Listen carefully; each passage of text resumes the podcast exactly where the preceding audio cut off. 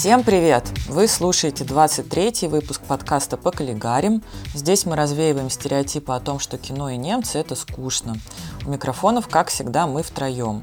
Я Маша Бунеева, веду телеграм-канал про немецкое кино «Кинский» и занимаюсь продюсированием. Всем привет, я Ира Посредникова, кинофестивальный турист и фанатка Берлина.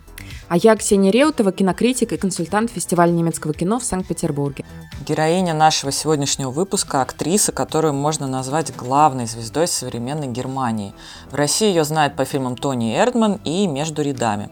Это Сандра Хюллер, уроженка ГДР, выпускница Высшей школы драматического искусства имени Эрнста Буша, обладательница Серебряного медведя Берлинского кинофестиваля, премии Европейской киноакадемии и десятка других наград.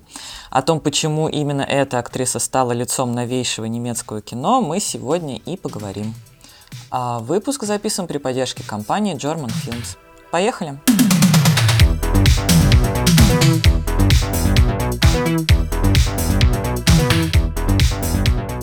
Когда шел проматур фильма Тони Эрдман, главного, наверное, фильма Сандры Хюллера, ей не раз задавали в интервью один и тот же вопрос. Вы играете в театре и в кино. Что вам ближе? И Сандра Хюллер без колебаний отвечала «театр». И мне кажется, что именно с этого нам и надо начать наш разговор, потому что мы в этом выпуске сможем обсудить только часть ее огромной карьеры. Хюллер в Германии — это актриса театра и кино. И, между прочим, киноролей у нее не так уж много по сравнению с коллегами. Но в то же время, когда мы выбирали, какой из современных немецких актрис можно посвятить отдельный выпуск нашего подкаста, сомнений у нас не было. Это только Сандра Хюллер. Кто может быть круче? Наверное, нужна какая-то короткая биографическая справка. Хюллер родилась в 1978 году в Тюрингии, в маленьком городке под названием Зуль. Окончила, как мы уже сказали, высшую школу драматического искусства имени Эрнста Буша. И интересно то, как она туда поступала. Родители у Сандры Хюллер связаны с детьми. Они работали с детьми, они педагоги. И к решению дочери стать актрисой они отнеслись с пониманием. И отец сопровождал ее, скажем так, на всем ее творческом пути и, и даже буквально. То есть он отвез ее на вступительные экзамены, ждал все там 6 э, часов, э, что шли экзамены. И родители сопровождали и наблюдали за карьерой своей дочери дочери, начиная с ну, вот, самых, самого начала. Отец привез ее, э, переживал вместе с ней, затем они всегда следили за ее премьерами, и даже сейчас, когда у нее есть гастроли, они приезжают на тот или иной спектакль и гордятся своей дочерью. О, Очень мило. Да, и все началось с того, что, в принципе, она уже в школе и всегда участвовала в каких-то театральных воркшопах, мастер-классах. Э, в 18 лет, да, она поступила вот в школу, э, в высшую школу актерского мастерства. И она играла в Йене, и в Лейпциге, в в Базеле, в Базеле, в Мюнхенском камершпиле. Да-да-да. Она вообще впервые на себя обратила внимание, когда она сыграла роль Греткин в Фаусте Гёте. Тогда она как раз была в театре швейцарского города Базеля. И уже э, год спустя, в 2003 году, а, театр, журнал «Театр Хойта» назвал ее лучшей молодой актрисой. И она получила это звание за роль Юлии, Ромео и Джульетты. И на вступительном экзамене ей тоже досталось э, Ромео и, и Джульетта, э, Ромео и Джульетта, и, ну, она называет ее Юлия в немецком варианте, и она должна была на вступительном экзамене говорить диалог, монолог, точнее, когда вот она перед смертью, то есть это предсмертный монолог. А, я, тогда она не была в восторге от этого задания, но а, все, у нее все получилось, как мы видим. Это был не предсмертный диалог, это было начало рождения ее как звезды на самом деле. Она родилась в маленьком городке, это, это бывшая ГДР, и когда пала Берлинская стена, ей было тогда 11 лет, и она как раз себя в своих интервью называет, что она такая дитя поворотного времени, потому что она считает, что это, был, это было главное переломное событие ее детства, это был шок, и вдруг э, в 11 лет ее детство резко закончилось, и для нее это произошло слишком рано. И уже в то время э, появились такие ну, она стала такой подозрительной, осторожной, и потому что ее мир привычный просто рухнул. И тогда она поняла, что один день может изменить все, когда ей было 11 лет. Довольно рано, да, реально. Ранний вывод. Ну, теперь мы можем, наверное, переместиться на несколько лет вперед уже и в 2006 год. Это важный год для меня, потому что это был год, когда я первый раз поехала на Берлинский кинофестиваль. И это же был год, в котором программе Берлинского кинофестиваля показали фильм «Реквием» Ханса Кристиана Шмидта, в котором Сандра Хюллер сыграла свою первую главную роль. И я помню этот фильм с тех пор. Огромное количество фильмов, которые ты видишь на фестивалях, потом забываются. Но «Реквием» Вот как я его там посмотри, посмотрела, так он со мной, наверное, продолжает в каком-то смысле жить. И, конечно, было сразу понятно, что Сандра Хюллер звезда. И именно за эту картину она получила «Серебряного медведя», что, конечно, было огромным авансом для только начинающей актрисы, но в то же время было понятно, что никаких конкуренток в программе этого фестиваля у нее не было. И никому другому вручить этот приз э, жюри просто не могло. Что такое «Реквием»? Это фильм о девушке. Это фильм, основанный на реальных событиях, э, которые произошли в Западной Германии в 1976 году. Там 23-летняя студентка умерла после сеансов экзорцизма.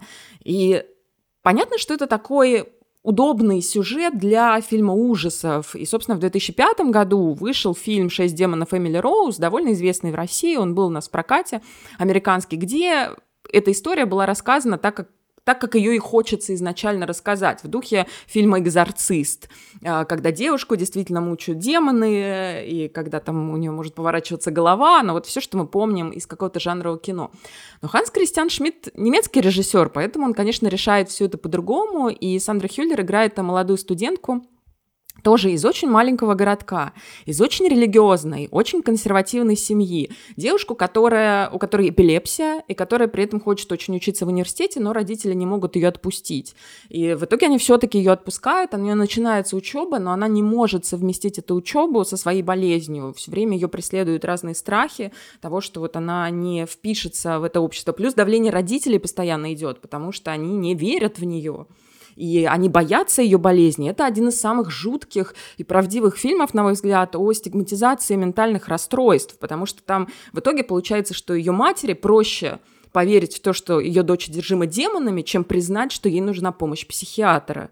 Вот это фильм об этом. И, конечно, там очень важен исторический контекст, он сразу на тебя наваливается.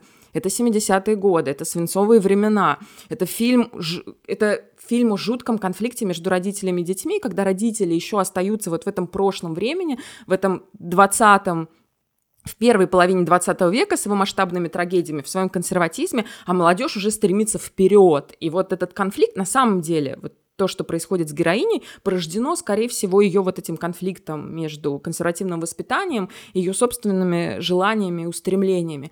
Это потрясающее кино, в котором Сандра Хюллер выдает какой-то невероятный перформанс. Я даже...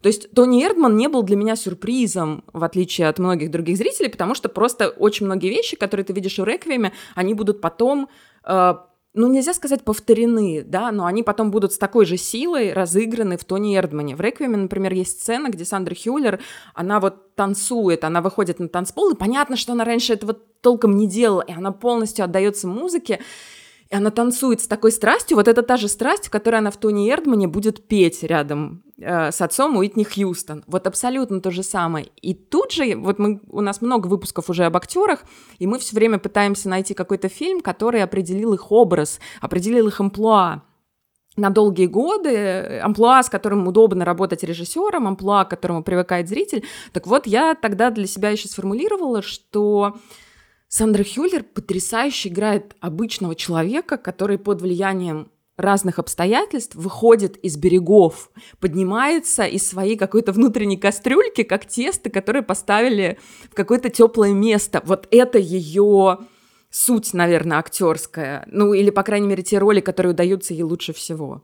Реквием для меня тоже почему-то, ну, может быть, если вы посмотрите, вы поймете, стал одним из таких супер важных фильмов. Я, конечно, посмотрела его чуть позже, чем в 2006, наверное, лет 10-12 назад. И я поняла, что это самый страшный фильм, который я смотрела. И, конечно, он не претендует на фильм ужасов, очевидно. Потом э, я поняла, что у меня в жизни два самых страшных фильма. Это «Реквием» и «Забавные игры». Оба сняли э, немцы в той или иной степени. И я поняла, что, в общем, видимо, моя связь с немецким кино намного дольше идет, чем я думаю. И это, опять же, доказывает, что немцы умеют снимать самое страшное, не, не делая из этого аттракцион, не делая из этого «Шесть демонов» Эмили Роуз, который, конечно, снят в стилистике американского кино. И, в общем, здесь совершенно другая история, как ты правильно заметила. И меня этот фильм вот сейчас действительно я когда пересматривала, я наблюдала за этим э, отношением отцов и детей, и насколько она э, сама себя, получается, наказывает тем, что она влюбляется, она начинает пробовать алкоголь, она курит, она живет абсолютно обычной жи- э, жизнью, она покупает красивую одежду, которая, наверное, в то время... Ну, сейчас она смотрится немножко консервативной, но в то время это была очень красивая такая модная одежда. Она купила сапоги невероятные. Вот. И все Да, и там это... есть страшная сцена, когда мама собирает ее Да. вещи, выбрасывает их на помойку, модные вещи. Да, да, да, да, да. И, конечно, э, Получается, что она просто не может преодолеть э, это влияние своей семьи. Как вот там есть эта сцена, когда они вокруг нее все садятся и начинают молиться. То есть вся эта семья, в том числе священники, одного из которых играет, простите, не могу не сказать, Йенс Хар... Харцен или Харзен его фамилия, просто обожает его актера. Он снимается в кино раз, мне кажется, в, в, я не знаю, в тысячелетие, но он там такого священника играет, конечно. Неудивительно, что она поддалась его чарам губительным. Вот, и они, значит, все смыкаются вокруг нее на диване таким плотным кольцом, и она просто не может вырваться, потому что вот эти узы семейственности, узы, э, не знаю, южного э, провинциального религиозного городка так на нее давлеют, что она просто не может вырваться. Это офигенно, не знаю, фильм просто... Uh, ну, он потрясает, и не знаю, Ир, ты же в первый раз его сейчас смотрела, как он тебе был? Да, я его посмотрела перед подкастом, и ну, очень сильно отзывается то, что вы говорите. Uh-huh. И для меня, конечно, сильное впечатление произвела эта сцена с танцем. Uh-huh. Она просто у, у нее там как раз, казалось бы, самый романтичный момент. Парень ожидает от нее какой-то реакции, она такая говорит: А сейчас я хочу танцевать. Uh-huh. И пускается в танец, который. Одна, главное, парень ей уже да. не нужен для этого. Да, это потрясающе. И танцы, и пение — это то, что сопровождает... Есть еще один фильм, в котором она снимается, это «Fuck you, Goethe 3». В российском прокате он выходил только первый и, по-моему, второй, про третий не знаю, как «Зачетный препод». Мы пару раз говорили об этом фильме. Она снимается в третьем.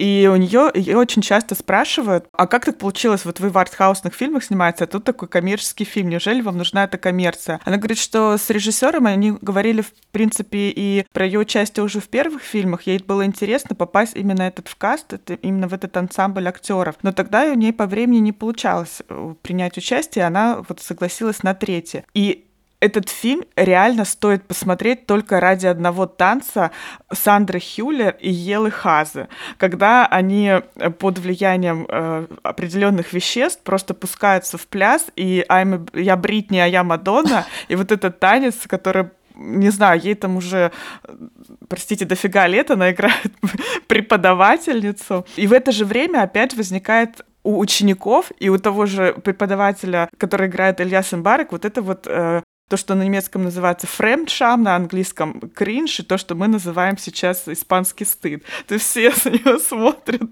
думают, боже, что она делает. Ну вот, кстати, это, это подходит потряс... под твою теорию, Ксюша. Да, вот она, абсолютно. Она учитель, это человек, который, который учит... Да, Здесь да, она да. училка, которая тоже выходит из берегов. Абсолютно. И никто не ожидал, а она была такой тихоней, и вот, в общем, прорвалось. В общем, Реквием — это не фильм про экзорцизм, про экзорцизм и про демонов, это фильм про э, узы, которые тебя сковывают, разные, семейные и болезненные. Обязательно да, и потрясающий, угу. потрясающий режиссер Ханс Кристиан Шмидт, один из тех людей, которые заставили меня влюбиться в немецкое кино, и он открыл, между прочим, э, вот в 90-е и в начале 2000-х сразу трех выдающихся немецких актеров. Еще когда они были, ну, практически подростками, он открыл Франку Патенте, он снял ее гораздо О, раньше, Тома Тыквера, в фильме «После пяти в джунглях», это был 95-й год. Он открыл немецкому кино Аугуста Диля, когда дал ему главную роль в фильме «23» про юного хакера, но я очень надеюсь, что у нас еще будет отдельный выпуск про Дилли, мы об этом поговорим. И он открыл Сандру Хюллер в «Реквиеме». Удивительно, что потом что-то вот с ним случилось. Конечно, иногда карьера режиссеров строится совершенно фантастическим образом. Вот вроде человек так ловил дух времени и сказал что-то и о своем поколении, о прошлом своей страны, и потом вдруг перестал это чувствовать, вдруг потерял какую-то связь с реальностью. Последние его работы были уже ну, очень проходные и, и совсем неинтересные. Может быть, он отдал всего себя первым фильмом. Мы да, вполне. Не узнаем. Вполне может быть. Ладно, давайте дальше. Ага. Добавлю. Сандра Хюллер, понятно, что Тони э, давала очень много интервью, и было такое наблюдение, что вот Сандра какое-то время назад, там, э, на количество лет назад, ты говорил, что все время играешь э, очень слабых женщин. То mm. они умирают, то они страдают. А, и у тебя есть мечта сыграть э, такую спокойную и очень четкую, целенаправленную женщину, которая, ну, которая не умрет. И вот, значит, ей предложили роль Инес в фильме фильме Тони Эрдмана, и очень много вопросов, насколько она себя сопоставляет с этой э, героиней, которую она играет. И она во многих интервью рассказывала, что вообще-то э, ей было очень сложно играть эту Инес, потому что она в фильме делает такие вещи, которые Сандра в жизни никогда не делала. И в частности, это то, как она реагировала обращалась со своим отцом в фильме. Что она бы никогда не стала относиться к людям, особенно к э, родителям, так пренебрежительно, как она э, это делает в фильме. И это вообще не ее личные отношения. И для нее ну, мы тоже говорили даже в выпуске про Мары Нады, насколько долго шли съемки, и в первую очередь очень долго шел кастинг к этому фильму, потому что Мара Нада очень много и долго миксовала отцов и, отцов и, и дочерей. Отцов и дочерей. То есть она реально проводила долгий кастинг, э, чтобы найти идеальную дочь на эту роль. Ну, не идеальную, в смысле дочь на эту, э, идеальную актрису для этой роли, и отца. И потом они очень долго э, репетировали. Важно, что она себя тоже не сопоставляет с бизнес-леди, и ей пришлось очень много консультироваться и работать с бизнес-экспертами, которые ее прям погружали в этот бизнес-мир. И не знаю, заметили вы или нет, но для меня Сандра Хюллер, начиная с «Реквиема» и в «Fuck you, Goethe», и даже Финстелволд «Затерянный мир» и в Тони Эрдман у нее всегда, она всегда в рубашечке, она всегда, у нее всегда вид офисного сотрудника, офисного работника. Ну, в Рекме это не так, но она там студентка, но я всегда замечаю, что она в рубашечке, которая заправлена в юбку. Я вот прям заметила это в нескольких фильмах. Ну, мне кажется, это и... такой строгий получается образ. Ты начинаешь со строгого, а потом к концу фильма или к его какой-то кульминации просто разрываешь. да, либо ты раз... абсолютно, либо полностью, либо вот, да, меняешь как-то кардинально свой образ, либо из тебя демоны выходят. Ну, в общем, логично, что ты начинаешь с какого-то очень закрытого, даже внешне образа, очень сдержанного в себе человека, но в тебе что-то действительно бурлит.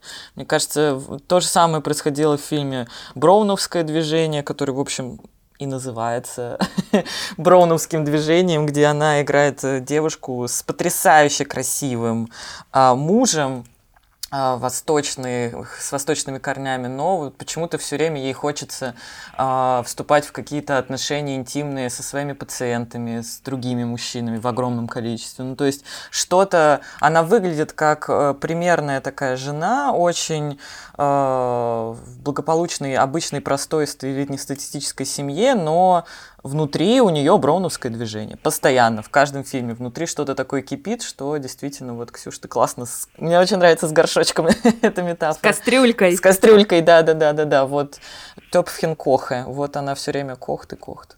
Угу. Да, по поводу рубашки, я, кстати, вспомнила ее фотографию, тоже мало кто об этом знает в России. Сандра Хюллер играла Гамлета mm. на сцене mm. театра в Бохуме, это сейчас, по-моему, тот театр, как раз в котором она работает, и есть фотографии этого спектакля, я, естественно, не видела сам спектакль, но я посмотрела фотографии, она там в рубашке, Ира, это отличное замечание, она в рубашке, и в брюках. А я не уверена, кстати, что она там именно мужской. Из тех рецензий, которые я прочитала, у меня сложилось ощущение, что это как раз спектакль, который очень много играет с гендерными стереотипами. Она там вот одета в рубашку и в брюки, у нее короткая стрижка, но там и Офелия, у нее короткая стрижка, и она почти сливается, она такой, получается, двойник Горацио, который, который тоже с короткой стрижкой. То есть это фильм, который в принципе... О, фильм. Спектакль, который в принципе играет с гендерными ролями, с нашим восприятием и с тем, какой образ мы воспринимаем как женский, какой как мужской, и почему, собственно, они не могут поменяться. И я, кстати, не согласна по поводу того, что она играла какие-то сильно трагические роли. Для меня еще второе важное амплуа Сандры Хюллер — это такая женщина-филистерка. ну, есть э, романтическая литература, к которой, мы, тоже постоянно возвращаемся в этом подкасте. И э, романтизм так или иначе влияет на современное немецкое искусство. Ты его следы, его какие-то отсылки к нему видишь, что там, то здесь, и в кино в том числе. И вот есть образ романтического героя, а есть образ филистера. Это такого, ну, самодовольного да, обывателя, ага. самодовольного мещанина, человека маловосприимчивого к высокому искусству, каким-то сильным эмоциям, в противовес романтическому герою, который, да, весь сосредоточен на себе, как раз на том, что он чувствует, и который отрицает привычный мир. И вот обычно образ Филистера — это же мужской образ, но у Сандры Хюллер есть как минимум две роли, просто выдающиеся. И это именно роли женщин-филистеров, ну, может быть, не в таком грубом значении, в каком это было принято в романтической литературе, но тем не менее. Первый — это «Темный мир» Фрауки Финстер-Вальдер. Замечательный фильм и замечательная роль Сандры Хюллер, хотя ее там мало. Это фильм, в котором очень много разных историй, которые рассказываются параллельно, и дальше, ближе к финалу, ты понимаешь, что это выстраивается портрет современной Германии, при этом очень темный, очень такой злой и саркастичный, это такое вообще темное кино во всех смыслах. И Хюллер там играет режиссера-документалиста, которая мечтает снять хоть что-то похожее на то, что делали Ханеке и Зайдель, и она снимает там какой-то док о мужчине, который потерял свою жену, и снимает, как он ест спагетти на завтрак, и пытается его расспрашивать, скучаете ли вы по своей жене или нет. И вот она вся такая одержимая своей карьерой, одержимая тем, чтобы сделать хороший фильм, и она не замечает, что прямо у нее под носом разворачивается идеальный сюжет для документального фильма, потому что ее собственный муж, полицейский, ведет двойную жизнь, и в свободное от работы время он ходит на какие-то очень странные вечеринки, в которых люди обрежаются в костюмы животных, и вме- все вместе тусят. И она этого Зайд видит. любой, это бы так понравилось. Это типа, кстати, да, это такой прекрасный да, образ да, уже для Зайдля, не для Ханики, конечно, но для Зайда идеально. И она этого не видит. Угу. А не видит она, потому что вот она такая филистерка, она обывательница, она равнодушна к этому. И второй похожий фильм тоже, где она появляется буквально всего в нескольких сценах, но эти сцены запоминаются. Это фильм Джессики Хаузнер э, «Безрассудная любовь» о поэте Генрихе фон Клейсте, который совершил двойное самоубийство. И фильм начинается с того, что поэт Генрих фон Клейст ходит и подкатывает к женщинам с вопросом «Не хотите ли вы со мной умереть?». Ну, и это такое все, ну, историческое кино, там исторические интерьеры, но только там цифровая камера и цифровое изображение, которое не пытается это скрыть, поэтому у тебя возникает такое ощущение диссонанса. Вроде люди ходят в костюмах, а изображение современное. Это, конечно, сделано намеренно. Но суть в том, что вот э, Хюллер играет его кузину, я так понимаю, которой он тоже подкатывает с этим вопросом, и он ей говорит же, ну ты же такая умная, ты же тоже такая тонкая. Э, давай, давай вместе умрем. И она ему как говорит, не-не-не, не, парень, мне это не подходит. Она слишком, да, к этому миру, скажем так, Да, она там потом вообще замуж, замуж собирается выходить. А он, э, да, да, и для него это кошмар, что зачем нужно какое-то замужество, если можно вместе романтически, ну, романтически Он ее спутал с, э, как будто они одной крови романтичной, она действительно оказалась вот э, обывателем, ну вот, что спасло ей жизнь, кстати. У меня есть ощущение, что у нее еще есть, как бы, у Хюллер еще есть такой небольшой микропул фильмов, где она играет вот именно жен. Она все время чья-то жена, и она все время чья-то, ну, я не скажу, какая-то бледная копия, но она все время, она же светлая, она очень редко вот в таких фильмах, она редко меняет свой внешний облик. Кстати, мне показалось, что вообще это, эти трансформации не совсем ее. У нее все время короткие волосы светлые, все время челочка на бок, и у нее очень часто в паре э, смуглый муж. Почему? Видимо, у них все время хороший контраст. Это фильм вот «Броуновское движение», о котором я сказала, сказала, довольно обычный. Это фильм а, «Над нами» или «Между нами космос», как-то так он странно называется, экзальтированно, хотя фильм неплохой, в отличие от его названия. Вот, это фильм «Изгнание», да, э, да, изгнание, экзиль. Да, да, да, да, да. Вот, и она все время э, какая-то вот чья-то жена э, все время живет в простом доме, в какой-то, в каких-то семейных отношениях, но и что-то начинает происходить, и она вот э, в них все время завязана. Мне очень понравился фильм, э, по-моему, над нами космос, он называется, 11 года.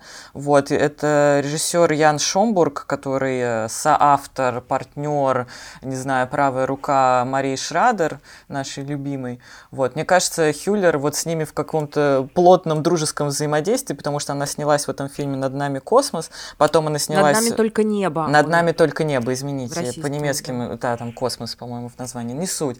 Вот, потом, а, значит, она снялась у Шомбурга же в фильме «Забывая себя» или «Не забывая себя» в какой-то микророли, а потом вот она перешла к Шрадер в фильм а, «Я создан для тебя», их Бен Дайн Мэнш, тоже в эпизодической роли, но все-таки все-таки все-таки видно, что они все в каком-то, э, в дружбе какой-то существуют. Вот. И над нами, как? Над нами только над небо. Только небо. Да, да, да. Она счастливая жена в счастливом браке, у нее замечательный муж, и буквально в начале фильма они решаются переезжать в другой город, в Марсель, по-моему, и он э, кон, э, кончает жизнь самоубийством. И фильм потом разворачивается так, что она, э, она жила, значит, получается, в начале в этой иллюзии э, что у нее был прекрасный брак, счастливый, замечательные отношения. Реально ты смотришь, ну я смотрела в начале, я очень верила этой истории, замечательный муж, все очень неплохо развивается, он пишет какие-то работы в университете, ну все круто. Вот. А потом фильм разворачивается так, что там какая-то уже фантасмагория в какой-то момент вмешивается, но все-таки она начинает развенчивать миф идеального брака. Те влюбленные глаза, которыми она смотрела на своего мужа, они оказались... Это была очень субъективная точка зрения, и на самом деле э, жизнь-то ее мужа разворачивалась абсолютно в другом контексте, абсолютно с другими вводными данными. Фильм о том, э, какие разные точки зрения и как ты должен найти себя, если ты теряешь какую-то ну, если спадает какая-то шора с твоих глаз, и ты должен заново себя пересобирать. Кстати, следующий фильм, э, вот именно Шомбурга с Марией Шрадой в главной роли, «Забывая себя», он примерно об этом же. Мне показалось, что это дулогия такая, типа. И в том, и в том играет Сандра Хюллер, правда, во втором фильме она сыграла совершенно незначительную роль, но все равно как бы она в этой дулогии поиска женщины из себя заново, она вот как-то засветилась. Как-то мне показалось, что это важно. Вот. А я люблю как раз «Изгнание», это фильм 2020 угу. года, это Визер Марина, режиссер, и о чем фильм? Там главный герой, косовский албанец, он фармаколог, он давно переехал в Германию, давно живет там и работает. Он женат на немецкой женщине, вот ее как раз играет Сандра Хюллер, у них есть дети, никаких финансовых трудностей, никаких полное взаимопонимание в семье. И неожиданно вот эта налаженная жизнь, она дает сбой, потому что герой вдруг начинает, его начинают нервировать вещи, на которые он раньше почти не обращал внимания. Вещи, связанные с э, дискриминацией. Его начинает раздражать, что коллеги коверкают его имя, что они не могут запомнить, откуда он, что к нему и к его прошлому обращаются каждый раз, когда говорят о людях с миграционным бэкграундом. Но тут сложно отделить какую-то простую человеческую бестактность от целенаправленной дискриминации. И зритель весь фильм мучается вопросами, ему все это кажется, или все это реально происходит. И Сандра Хюллер там играет как раз вот эту среднестатистическую немецкую жену, которая очень разумная, все это видит, и она же в какой-то момент говорит ключевую фразу этого фильма. Она говорит, а тебе не приходило в голову, что с тобой все это происходит не потому, что ты иностранец, а потому, что ты мудак. И это так и есть. Э, но там все равно сохраняется эта двойственность, но это может происходить, потому что ты иностранец, а может происходить, потому что ты мудак. И фильм об этом. И она там такая вот прямо среднестатистическая немецкая фрау. Да. Удивительно.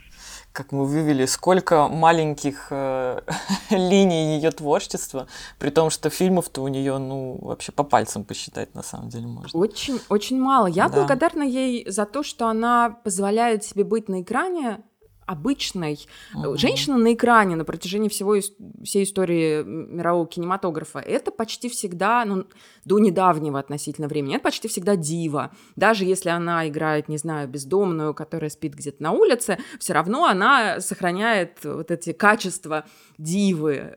И как, каждая обычная женщина, она всегда себя спрашивает, а могу ли я быть на экране? И в большинстве случаев, глядя на тех женщин, которые тебе показывают в кино, ты для себя отвечаешь «нет».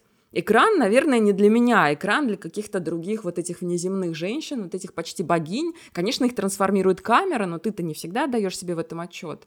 И как же круто, когда женщина на экране позволяет себе быть обычной, когда она не дива, и все что угодно, но не дива. Вот это, мне кажется, Сандра Хюллер во многих своих фильмах.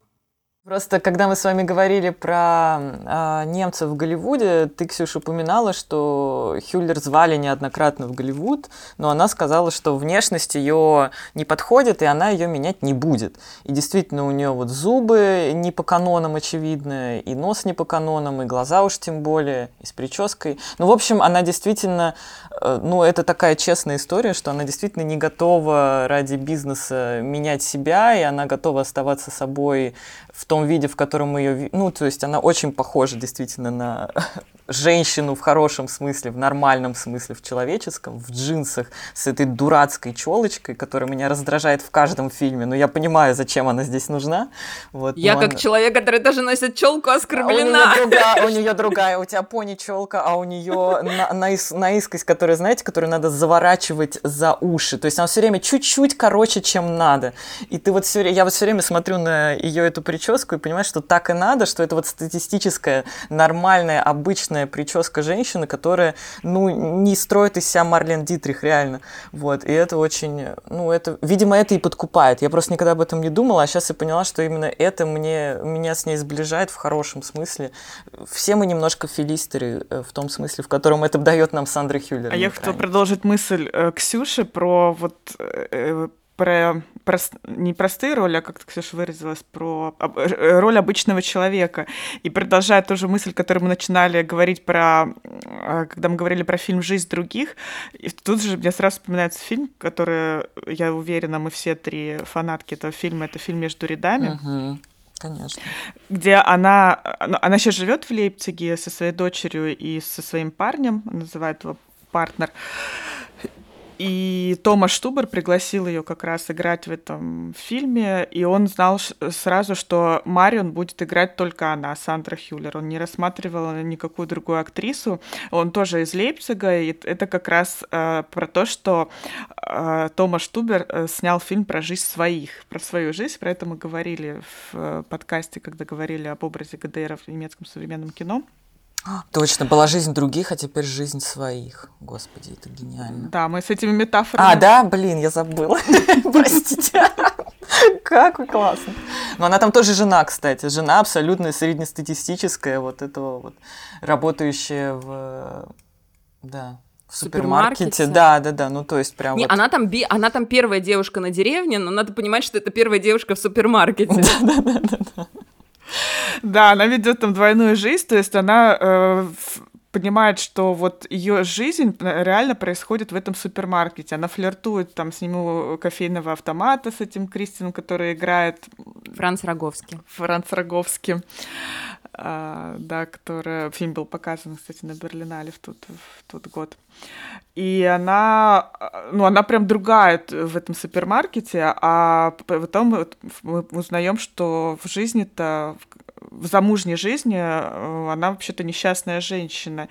И она об этом не говорит, не рассказывает на работе. То есть э, я вообще на протяжении всего фильма и даже не думала что, о том, что она замужем, и была уверена, что она конкретно подкатывает Кристину. Ну, ей хотелось какого-то, да, внимания к себе больше, очевидно. Ну, им всем хочется какого-то да. праздника, потому что у них довольно унылая жизнь, и они все тянутся к какой-то близости, к разной. Угу. Кто-то к дружеской близости, к э, близости, которая дает солидарность профессиональная. А она еще и тянется к любовной близости, поэтому ей нравится Кристиан. Кому же не нравится Кристиан? Кому не нравится Франц Роговский, да? Конечно. Да, типа Тоже кандидат, кандидат в следующие выпуски подкаста. Меня удивило, когда я читала разные ее интервью, что она домоседка, ну, при том, что она, конечно, гастролирует, и она еще как гостья выступает э, в других театрах, и она, естественно, объездила всю Германию, вообще все немецкоязычные страны, но она не любит надолго уезжать из дома. И оказалось, что когда вот на Канском фестивале показывали Тони Эртмана, это был первый раз, когда она попала в Канны, о. И, и она была уверена, что Канны — это про красную дорожку, про наряды, про бренды, которые ты должен выгуливать. И, а какое же, каково же было ее удивление, когда она открыла, что вообще-то там в первую очередь собираются киноманы, люди, влюбленные в кино, люди, готовые смотреть кино в огромных количествах. Она сказала, что ей даже пришлось многие свои взгляды переосмыслить. И более того, в Америке она первый раз побывала, когда начался тур про Тони Эрдмана. Это была Оскаровская компания. Тони Эрдман был номинирован mm. на Оскар как лучший иностранный фильм. И первый раз она поехала в США. Вот тоже поразительно для очень известной актрисы, у которой явно есть все возможности. Но, тем не менее, она больше всего любит, да, жить в Лейпциге или в Бохуме и не любит уезжать из дома, во многом еще и потому, что у нее маленькая дочка. Да, она живет на два города, в Лейпциге и в Бохуме, и сейчас э, она как раз в репертуаре в Бохумском театре. И если позволите, э, не могу не рассказать про ее награду. Давай. Получается, она 78-го года рождения, да, сейчас ей 43 года, и она была удостоена Берлинской театральной премии. Эта премия 20 тысяч евро. Награда в размере 20 тысяч евро. Э, эту премию вручают за особые услуги перед немецкоязычным театром, и ее учреждает Берлинский фестиваль театральный и фонд, э, прусский фонд. Эту награду получали такие актеры, как, например, Пина Бауш, не актеры, такие люди, как Пина Бауш, Бруно Ганс, э, Софи Ройс. И вот э, в 2020 году удостоилась Сандра Хюллер. Она должна была получить ее должна была получить ее в 2020 году, но из-за пандемии вручение было перенесено, а получила она ее как раз на театр Трефон в Берлине. В то время она, э, эта берлинская встреча проходила онлайн, и она как раз играла Гамлета от Бохумского театра. Она играла в роли, она исполняла роль Гамлета. И получила вот эту вот награду. Мне кажется, что высшего, просто высшей награды уже и нету. А можно сказать, в области что... театра? В области театра, театральная, театральная премия. Вот я сейчас думаю, евро. Можно ли сказать, что ее главные награды все-таки в театральной сфере? Или все-таки Серебряный медведь за реквием считается тоже как вышка в киношном каком-то. Ну, это в любом случае большая награда. Премия Европейской киноакадемии за Тони Эрдмана – это тоже очень неплохой приз. Ну, мне кажется, что она могла бы больше собрать за Тони Эрдмана, как и Маринаде, режиссер uh-huh, фильма. Uh-huh. Но в целом здесь мир проявил какую-то вопиющую слепоту, что Канский кинофестиваль, который не любит немецкое кино, игнорирует немецкое кино абсолютно незаслуженно, и поэтому, поэтому лишен части моего уважения. Не, ну как можно было взять в конкурс такой фильм, как Тони Эрдман, и не наградить его. Мне это непонятно. Ну и с Оскаром, например, ей не повезло. А, Маринада, получается, ну и Сандра Хюллер отчасти, как все-таки главной актрисе, в том, что в этом году Трамп ввел тогда запрет на путешествия иностранцев, в том числе из Ирана, и Асгар Фархади, у которого тоже был фильм-номинант, он сказал, что он не приедет, и все сообщество дико взволновалось и вручило приз ирамскому фильму, хотя очевидным кандидатом был Тони Эрдман. То есть тут такое, я уверена, что она еще сыграет роли, это и «Серебряный медведь Берлинале», и премия Европейской киноакадемии, это все не последние ее кинонаграды. Ну, кстати, да, мы уже об этом говорили за кадром, и еще раз, э, наверное, я подчеркну, что меня удивило, что она не стремится в сериальный бум, и она вообще сейчас не сни... ну, она не снималась ни в одном из тех огромных сериалов, о которых мы постоянно говорим 25-м кадром, что вот она не идет в эти долгосрочные проекты, хотя она пошла к Маре Наде, но, возможно, она не знала, что это будет долгострой в каком-то смысле. Вот. Меня это удивило, не то чтобы я ее там жду, э, но просто интересно. Хотя эти сериалы, которые бомбанули, они скорее исторические, а мне кажется, историческое кино это не ее амплуа, хотя мы ждем ее в фильме «Мюнхен», да, который супер исторический.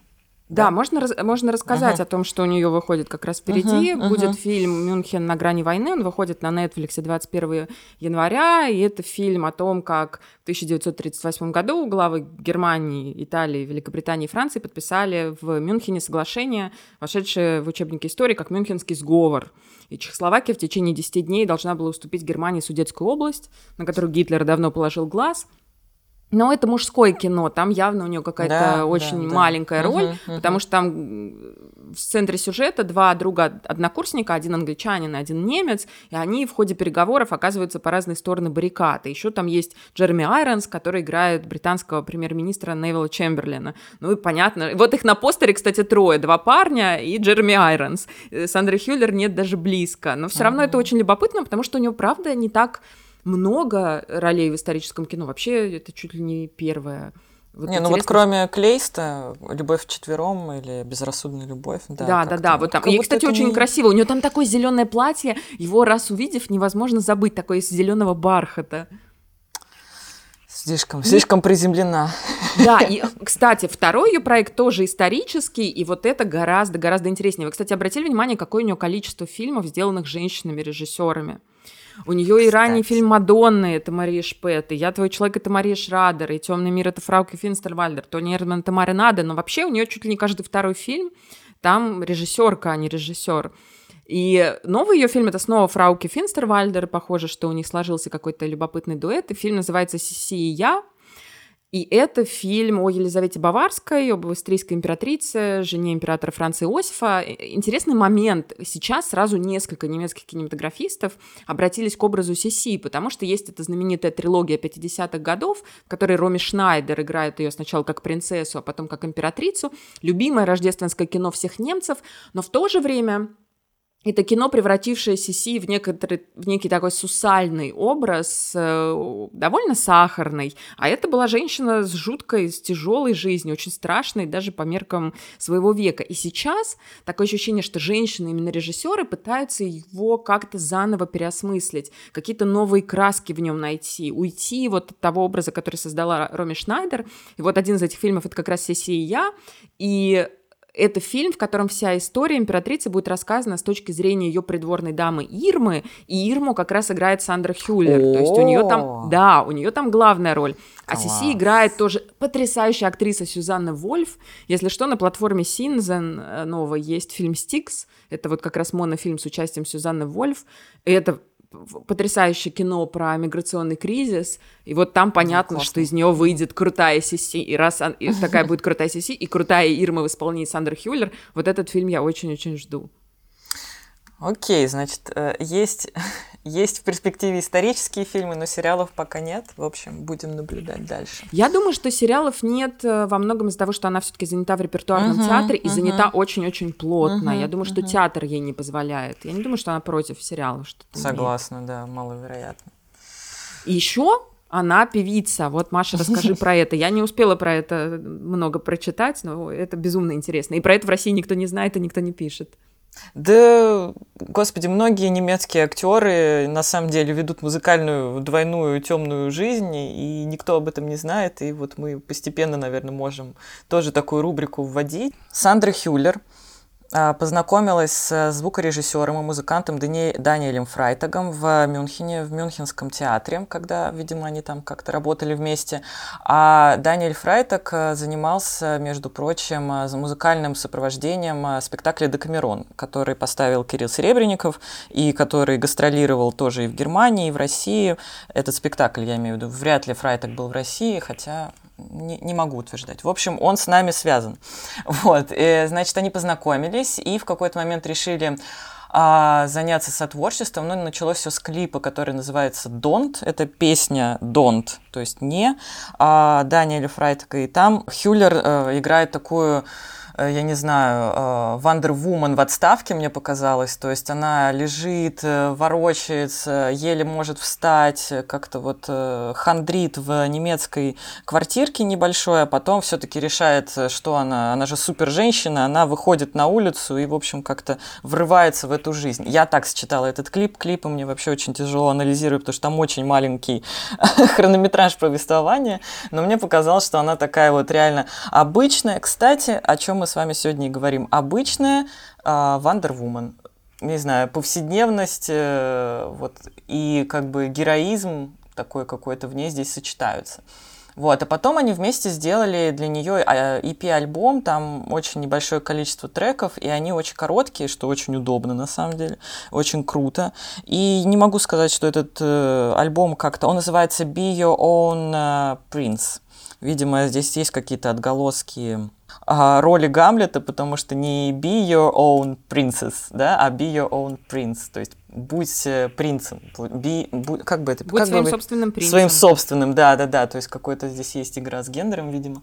Вот, и некоторые критики, между прочим, даже сравнили этот минимализм, с которым она в нем поет и выступает, с э, Кейт Буш и Бьорк, но это, конечно, просто, видимо, чтобы накидать каких-то пох... зна... знакомых имен, чтобы как-то слушателя настроить на какой-то лад, но, честно говоря, голос у нее потрясающий, поет она очень круто, мы это уже видели в Тони Эрдмане, но там она пела с надрывом, и там был какой-то выплеск адские эмоции, за которые нам было тоже стыдно, мы испытывали этот испанский стыд, а здесь очень спокойная какая-то музыка, очень, ну, она, естественно, все сама писала, а Даниэль Фрай так только сводил, но ну, это очень приятный, я бы сказал, довольно камерный альбом, который очень круто было бы послушать. И ну, та, это прям вот сама Хюллер. Там, то, что, несмотря на то, что она поет на английском, ты прям слышишь ее, мне кажется. Вот ее какой-то голос очень понятный, очень знакомый. Мне очень понравился. Да, тоже хотела обратить внимание, что все ее песни и клипы слова на английском языке, и мне понравился uh, The One, где она просто сидит на стуле в таком легком, красивом, с, э, с розовеньком или ну, в общем, светлом свитере, uh-huh. сидит и минималистичная тоже сцена, мается, может быть, это даже отголосок какого-то локдауна, что то, то на одном стуле, то на другом, то на, на голову встанет, то так сядет, то так сядет, но э, просто здорово послушать, рекомендую. Причем э, у нее есть собственный сайт Сандра Хюллер, и там как раз собраны все эти клипы. То есть там нет информации о ней как об актрисе, а я думаю, а, что да это ладно. специально для... Да, это специальный сайт для ее Музыкальной карьеры. А, да, да. Многогранная личность. А я подумала, что как интересно получается, практически все немецкие дивы — это поющие актрисы. Да, все знаменитые, все главные актрисы немецкого кино, Марлен Дитрих — это поющая актриса, Хильдегард Кнеф была поющей актрисой, Барбара Зукова, по-моему, тоже поет, да? и теперь у нас есть, по-моему, да, и теперь у нас есть новая звезда, ну как, относительно новая, уже устоявшаяся звезда Сандра Хюллер, и она тоже женщина, которая поет. Я думаю, что, глядя на нее, можно сделать важный вывод о том, что дива на самом деле может быть разной. Дива на самом деле может быть обычной женщиной. И это главный вывод нашего сегодняшнего выпуска. На этом мы завершаем. И до новых встреч. У нас еще впереди запланирован крутой эпизод о другой важной актрисе, но какой, да, вы узнаете чуть позже. Спасибо за внимание и пока. Пока-пока. Пока-пока.